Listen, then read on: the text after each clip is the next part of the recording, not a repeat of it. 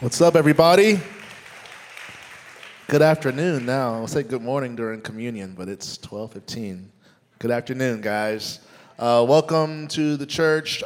We had a great Saturday that I want to just honor everybody who came. I think we had about 100 people who signed up and showed up to our Serve Day. The vision for Serve Day is to really start getting outside these four walls and serving our community, but we wanted to start off just in-house, and we had a great turnout. Aside from the work that was done, which was great work, I loved watching the bonding that took place and the friendships that formed from our day together, and I just left feeling really, really sweet about our church, feeling really full, feeling really happy. So I want to thank the church for showing up, for prepping, everyone that was prepping beforehand, and going out to Home Depot and getting stuff for the day. God bless you, and can't wait to serve with y'all again. So stay tuned on the next Serve Day, and we'll get into that. I want to get into the Word really quickly because it's a lot that I want to get in. This is a part two to last week. Last week we celebrated the day of Pentecost, Pentecost Sunday. It's the historical day that the Holy Spirit and his power came on believers, just as Jesus had promised. There were some devout, faithful Jews that were following Jesus, 120 of them, and the Holy Spirit fell on them in a very powerful way, and it ended with this great prophetic message that Peter delivered, that thousands of Jews gave their lives to Jesus on this morning, and it was a powerful day that we still refer to. I do believe it was the birth of the church as we know it today, of God's people full of his Spirit and power, being effective for the building of God's kingdom. We see it happen in Acts 2, and then we see it happen again in Acts chapter 10, except this time it was Gentiles. And the same thing happened. They gave their lives to Jesus. They were filled with the power of the Holy Spirit, and they were exalting God and prophesying and glorifying him. But one thing that is in common between Acts 2 and Acts 10 was before they prophesied, there was this act that happened called speaking in tongues. And the speaking in tongues provided great edification and power to them as they declared God's works. And we saw this great prophecy happen, and we just saw this explosion of the church. The early church just was full of love and passion and growth. And I believe that God is still calling the church to grow in that way and to manifest himself in that way through his people. So we're going to talk about it today. This is a little bit of a review, 1 Corinthians 14, 2 through 4. Paul says, "For he who speaks in a tongue does not speak to men, but to God, for no one understands him. However, in the Spirit he speaks mysteries. But he who prophesies speaks edification and exhortation and comfort to men." So we've got a vertical speech, and we've got a horizontal one that's to people. And then it says, "He who speaks in a tongue edifies himself, but he who prophesies edifies the church." So these are two manifestations of the Holy Spirit that's talked about in this passage. Both are manifestations of the Spirit. Both require speaking.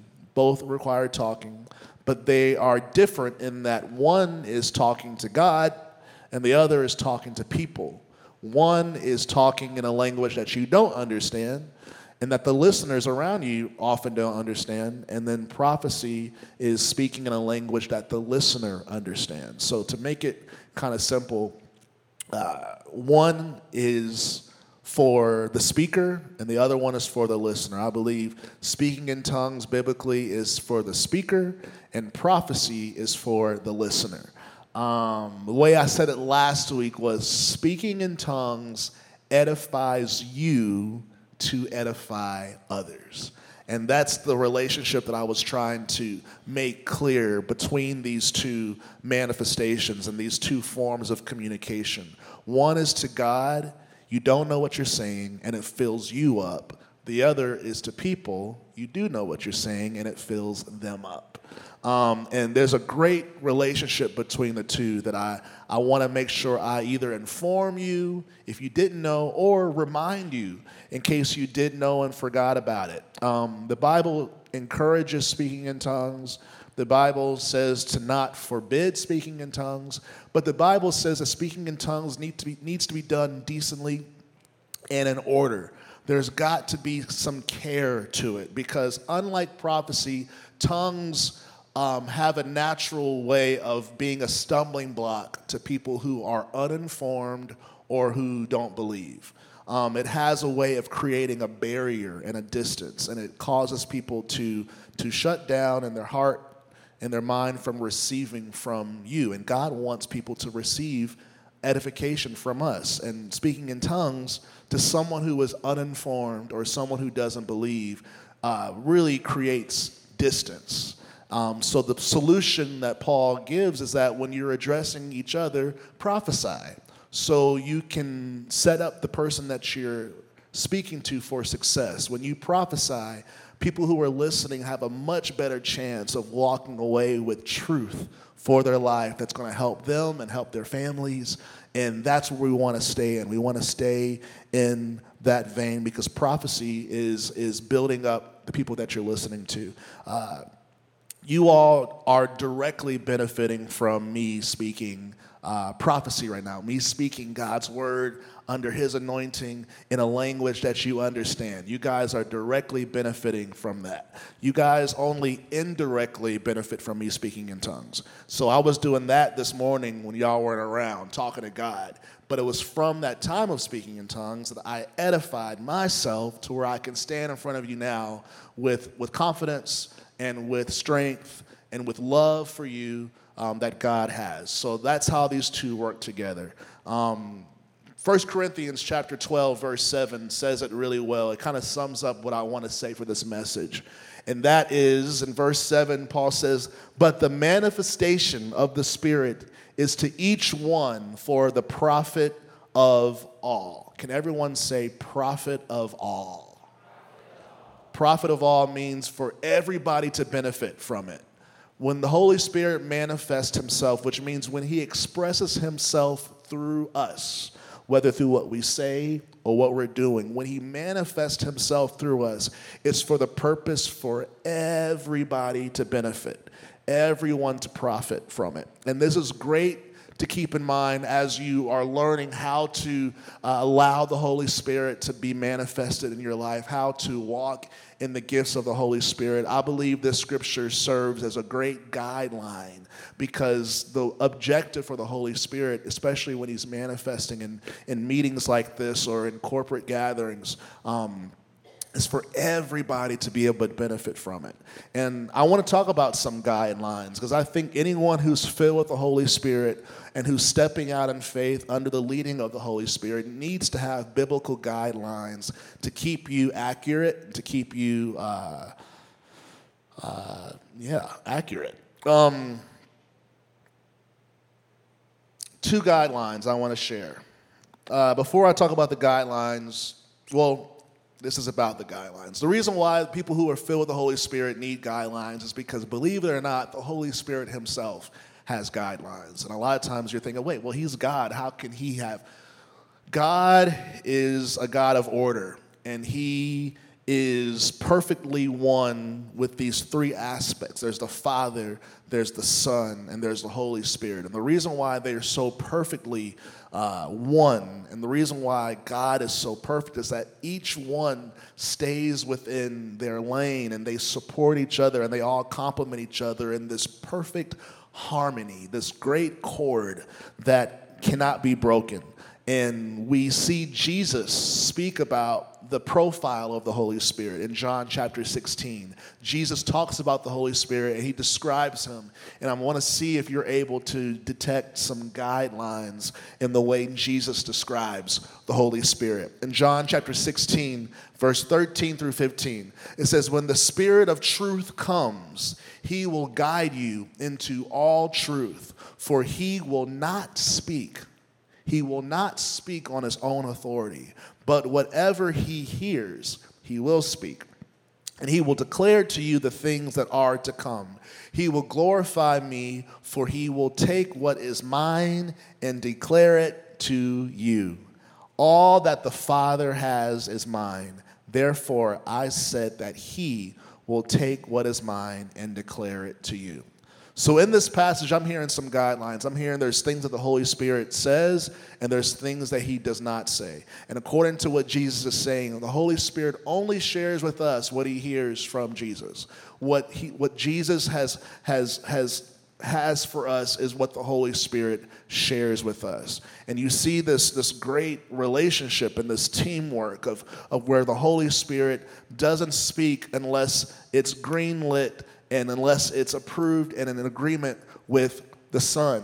It's very similar to the guidelines that Jesus talks about a little bit earlier. He's talking to his disciples, and he says very similarly. He says, there's things that I say, and there's things that I don't say. Jesus says, I only say what the Father tells me to say, and I only do what the Father tells me to do. So it's almost as if what the Father is to the Son is to the Holy Spirit. And you see this order of communication and this great level of agreement where they are all staying in sync with each other. No one's going rogue. There's never a moment where the Holy Spirit says, you know what, it's my time to shine, doggone it. I'm going to say something that I want to say for once instead of always listening to, no. It's never that. The Holy Spirit is always there to glorify and promote the will of Jesus and reveal him to us. And that's what he's exclusive to. Anything outside of that is outside of his guidelines. And that helps us because it helps us to discern what is from the Holy Spirit and what isn't because of these guidelines. So I'm going to share one guideline. I'm going to share the second one. The first guideline is the Holy Spirit glorifies Jesus and not himself. That's the first guideline for anyone who's filled with the Holy Spirit. You need to know that it's about the Holy Spirit. He glorifies Jesus and not himself. 1 Corinthians chapter 12, 1 Corinthians chapter 12, verse 1 through 2. Paul says this in 1 Corinthians 12. Now concerning spiritual gifts, brethren, I do not want you to be ignorant. You know that you were Gentiles, carried away to these dumb idols, however you were led. Paul had to bring some guidelines to the Corinthian church because the Corinthian church, they were people who prior to Jesus had a past. And their past was filled with different ways that they were used to acting, ways they were used to living. Most of them came from a very sensual past, and there were impulses and drivers that they were used to being led and driven by, and it had them doing all kinds of things. And then they get saved, right? They meet Jesus and they receive Jesus. But they had a tendency of continuing following the same impulses and drives that they used to do, except now they were just saying that they were being led by the Holy Spirit to do these things. So I gave some examples in the other service. Let's say someone was, maybe kind of a sensual person, always like touching and very just a touchy-feely, person. And they get saved, and then they keep doing that, but now they're like, the Spirit is leading me to rub your hair and to touch your face and to, rub your hand. And it's like, okay, maybe. And then you got someone that, let's say they're really controlling and they're always bossing people around and they get saved. But now they're like, the Holy Spirit is leading me to tell you what to do with your life. And they're still bossy, but now they're saying that it's Spirit-led. Or let's say someone is like they don't like talking to people. They're scared to talk to people, and they have a real issue with that, and they get saved. And instead of saying, I'm scared to talk to people now, they say, I don't feel led to talk to people now. And so essentially there was a lot of that happening. In the Corinthian church, they were acting just the way they were acting before, but now it was the Spirit leading. And it was creating a lot of confusion and a lot of mixture and a lot of impurity. And Paul said, stop. The Holy Spirit is here to glorify Jesus, not your way of doing things. You can't just conveniently tag on the Holy Spirit to your actions and call yourself Spirit-led. That's what you call manipulation. You can't do that. And it's lazy and it's wicked, because instead of taking the time to study your master, taking time to learn the character of Jesus, these people, instead of learning Jesus, they just continue flowing the way they naturally flowed, but then just tagging Jesus on it. And we can't do that. The Holy Spirit, it is not his responsibility nor his priority to affirm you. It is only his priority and his responsibility to affirm Jesus. So if you're filled with the Holy Spirit, you have to adhere to those same guidelines, if indeed you are led by the Holy Spirit. So that's the first guideline. The second guideline is the Holy Spirit manifests for the profit of all. When the Holy Spirit is moving through you, it's for others to benefit from it. It can't be self-serving. It has to be selfless, and it has to be rooted in servitude in order for it to truly be the Holy Spirit. 1 Corinthians 4, verse 1 says, "Pursue love and desire spiritual gifts, but especially that you may prophesy."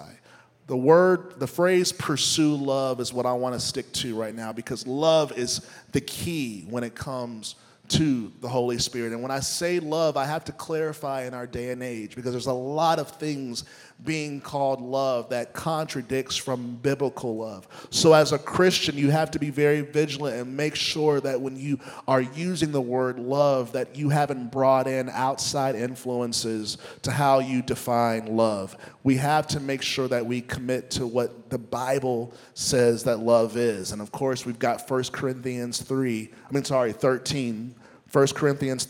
for that, verse 4 through 7. It says, "Love is patient and kind.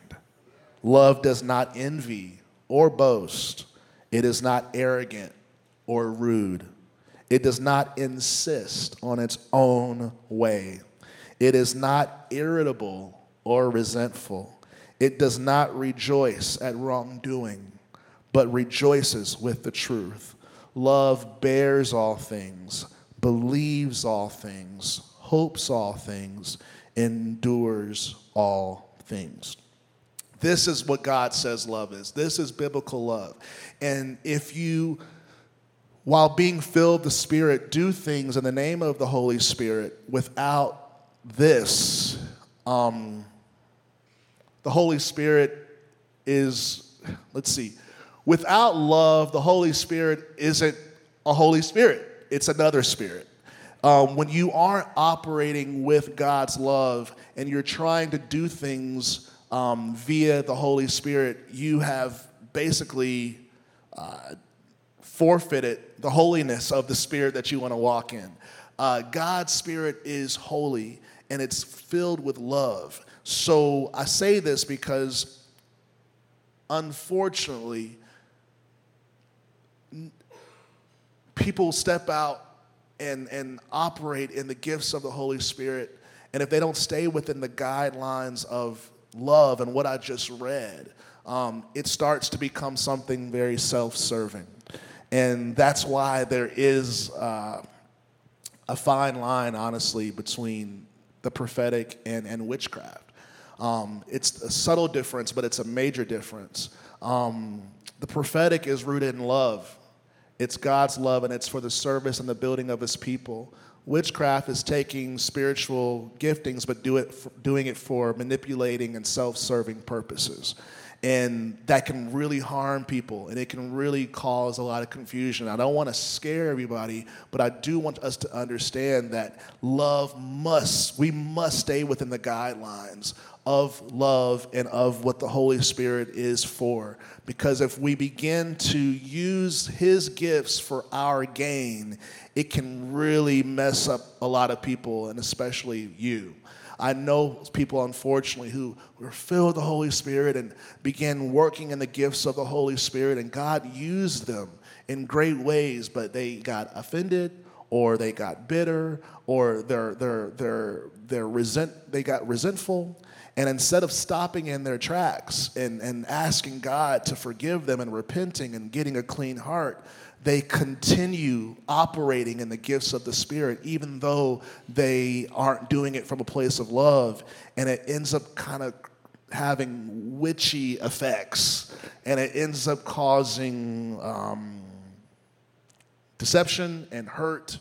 And it's what we want to stay away from. So as people of the Spirit and as, you know, a Spirit-filled church or whatever term you want to use, we must stay within the guidelines that the Word of God gives us to keep our gifts pure, to keep it edifying, to keep it unifying, and to keep it true. Amen? Okay, amen.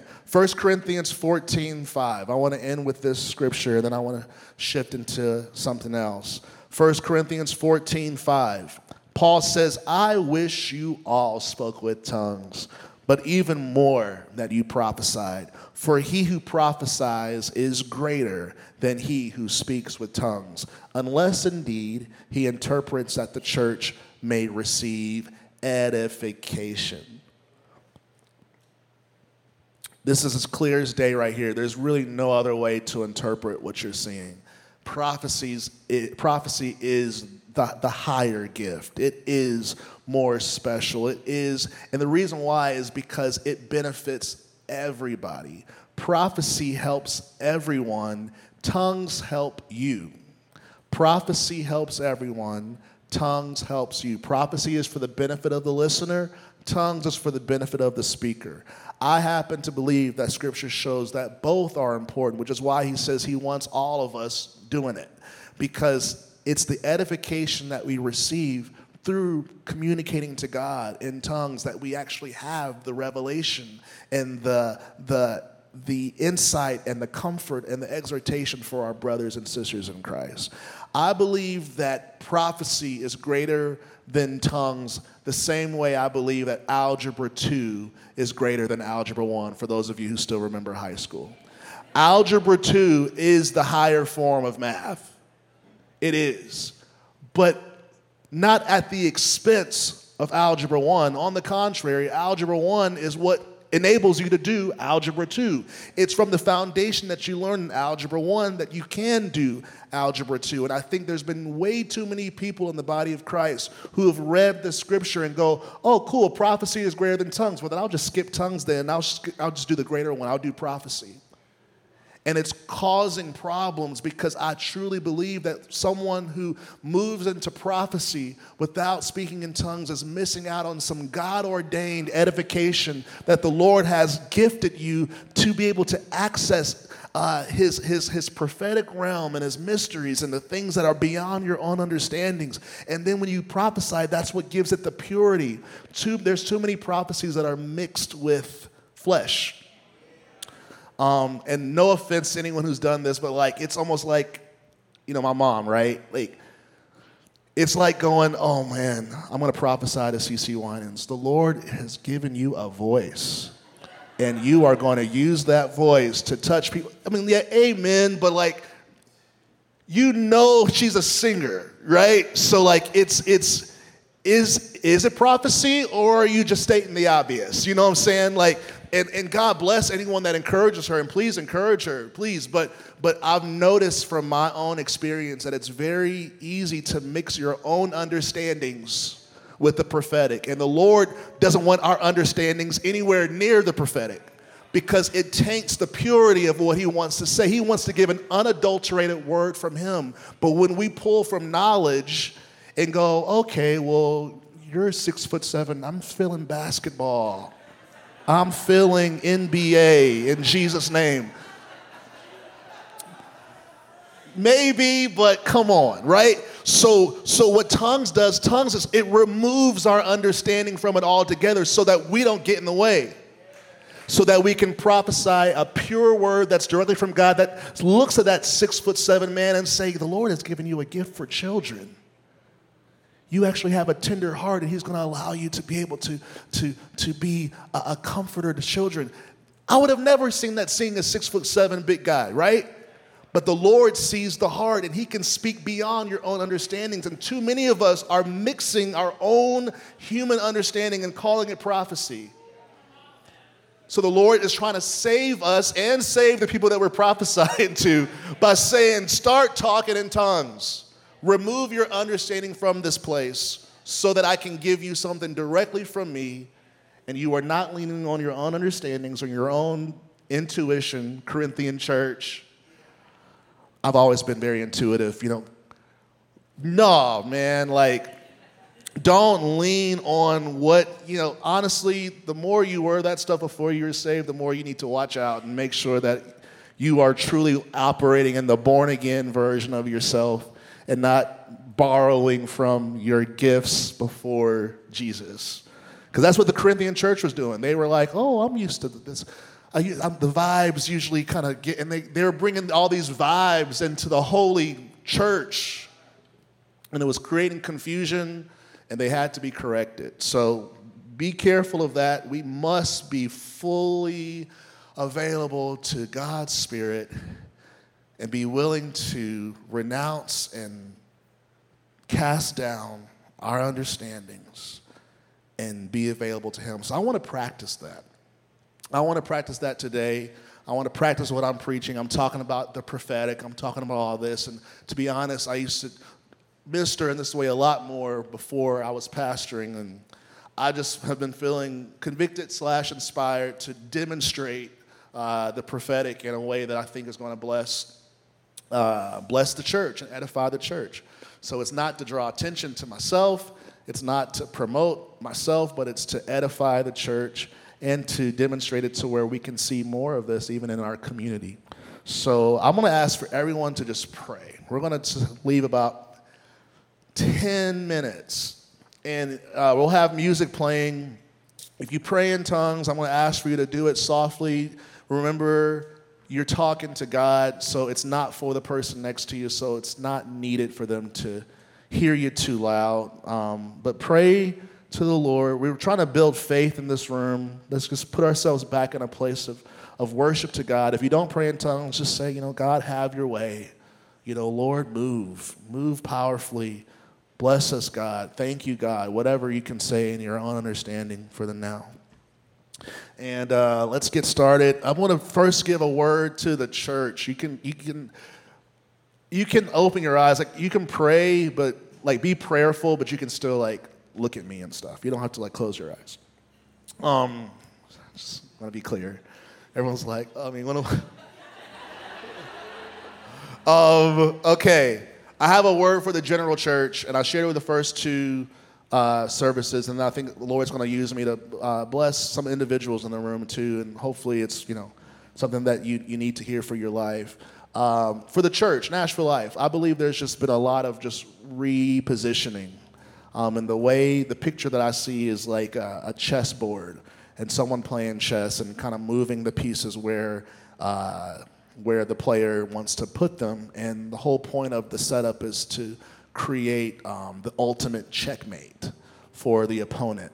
I believe we are like a team on a chessboard, and the opponent is the enemy, the kingdom of darkness. And I believe the Lord has been moving people, you know, the rook this way and the knight that way and the pawn that way. And it's a lot different than where you were maybe sitting on the board. Some of you guys are, you know, it's almost like I was used to being to the left of that person. Now I'm on the right of that person.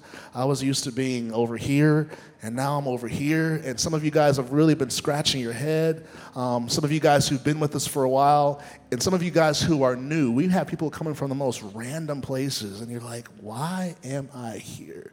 I believe the answer to that for all of us, in case that's you, is the Lord is repositioning this church in a way that's going to make us more effective. He's trying to put us in a position where there can be the ultimate checkmate for the enemy, and we can take authority over everything he's trying to do in this city, everything he's trying to do in this community. So what I've been hearing the Lord say to all of us, including me, is just to let it happen.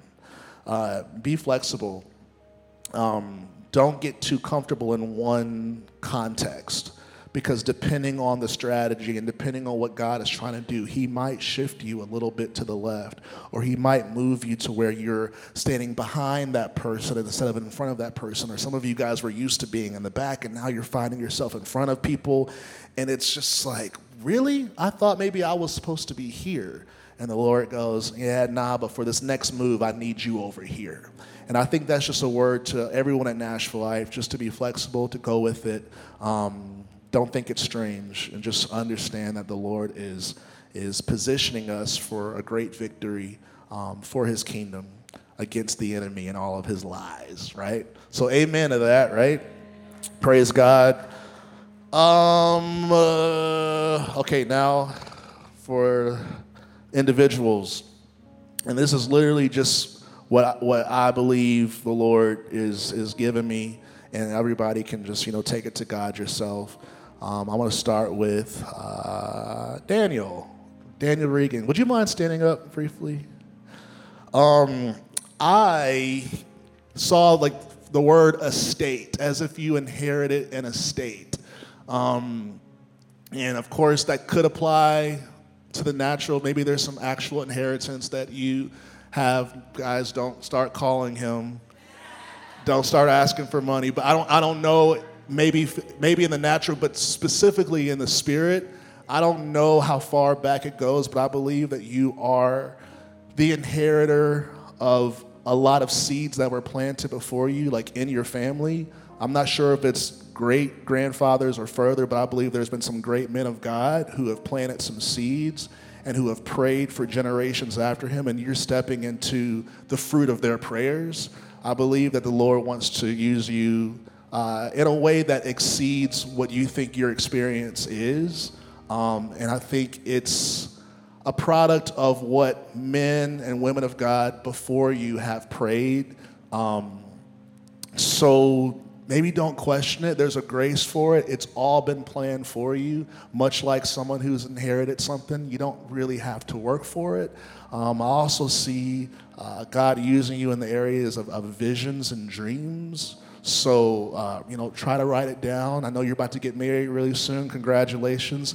If you can just commit to pray for Daniel, I believe your prayers are going to serve as a protection for him. And as you pray, it's going to be like angels protecting him, so God can use him in a really special way. So you guys are a team, but I do believe that there's going to be a great inheritance that you're stepping into. And I think it could apply to natural, but it definitely applies to spiritual. So just enjoy the ride. You didn't work for it. It just happened. So God is trusting you with it, and it's yours. So whatever that means, praise God and let's go for it.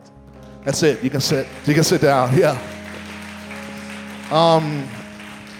Praise God.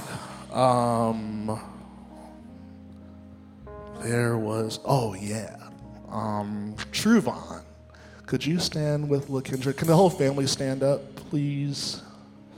All you guys. I kept on hearing order, and I think God is giving you, Truvon, the ability to speak order over your family and over your life. You actually will be able to build your family's life through your words and your prayers. Like basically whatever you think needs to be in place, you can speak it and it will fall in place. Whatever is out of place, you can actually speak it and put it back in place. There is an anointing and ability to set order in your house. And the bigger picture is, because of the order that's in your household, it's going to bring order outside the household. I think all of your sons are going to be examples of what godly order looks like, and I think they're going to be examples to other men about what godly men look like.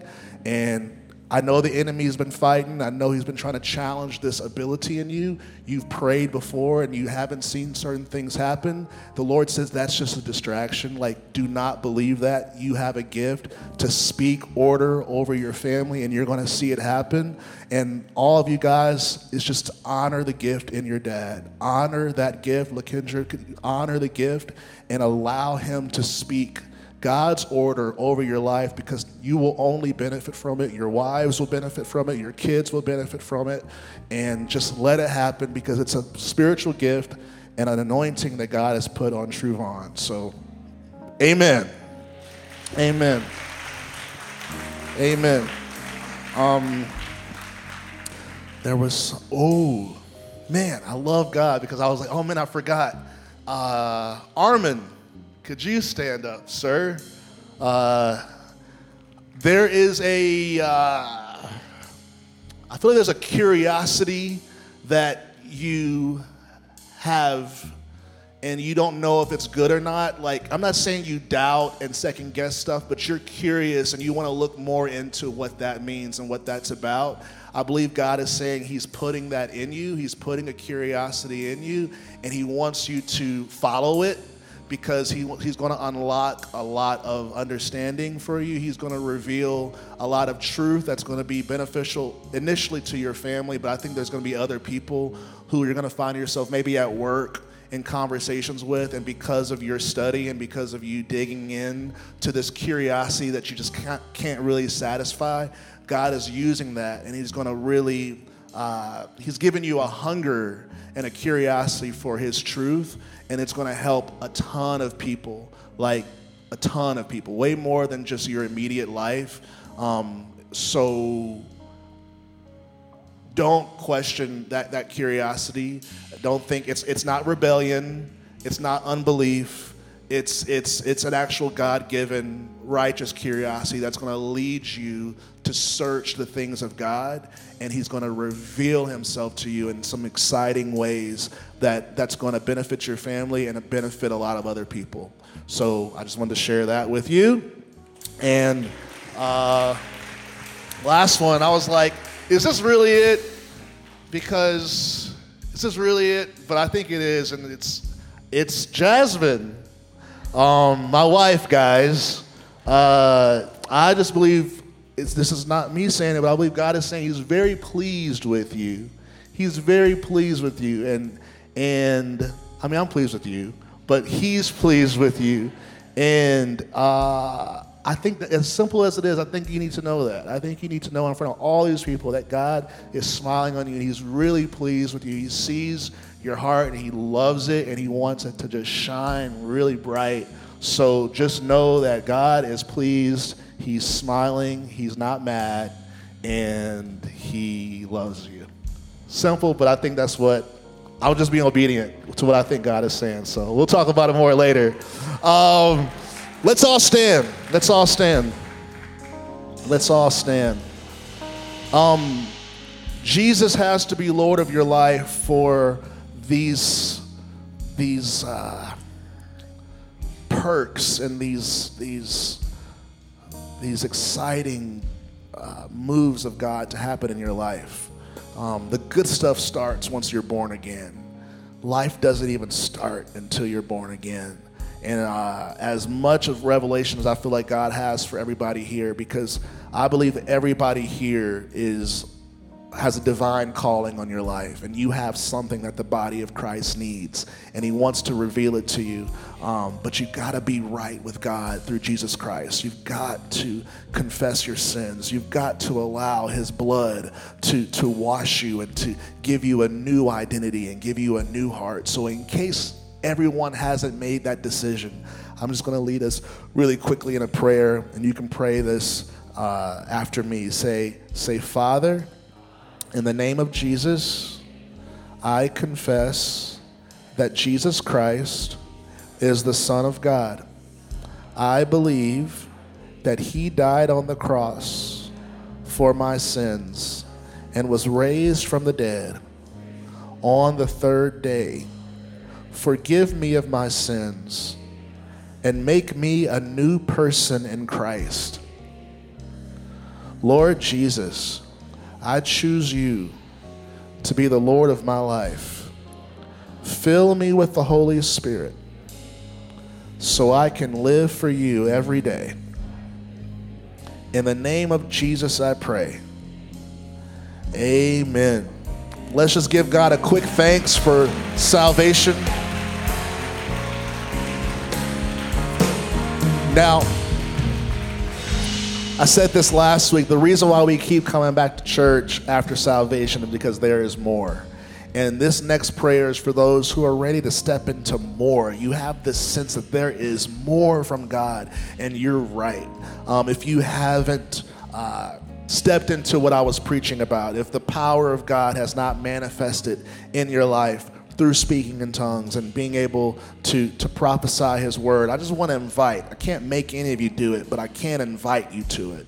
So if anybody is ready to step into that more, and take this invitation for the baptism of the Holy Spirit to fill your life and empower you to be a witness and a strength for the church, repeat this prayer after me, and you guys can all say it. Say, Lord Jesus, thank you for saving me.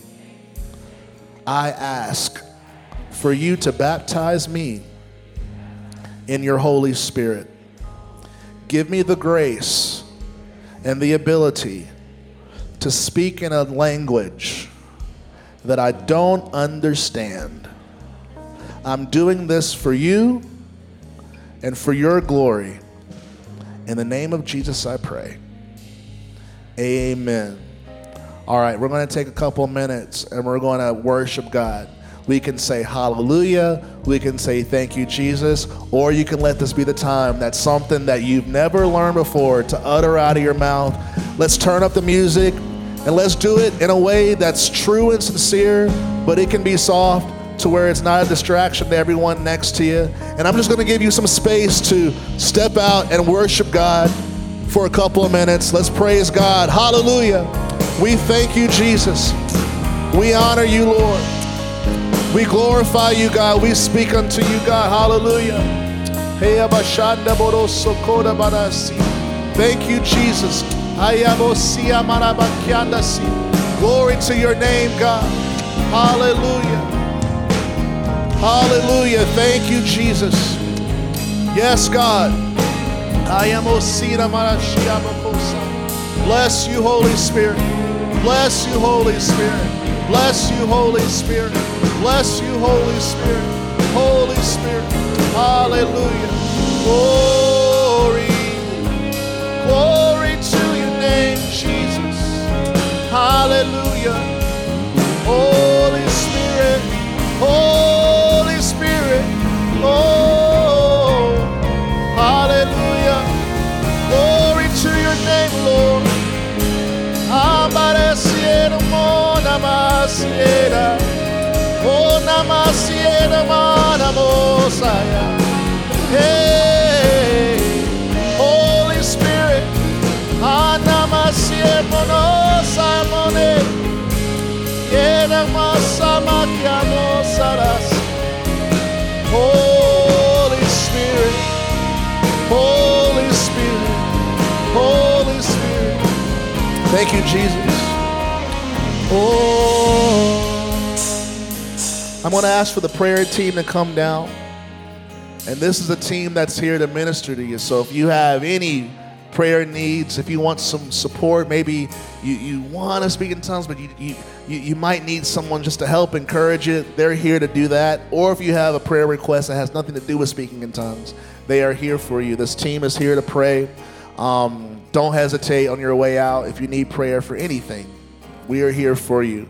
We've got next steps happening right at 1 o'clock. So after I dismiss, if you want to learn more about the church, you can come upstairs and be in next steps with us. I'm going to tell you the vision of the church. It's simple.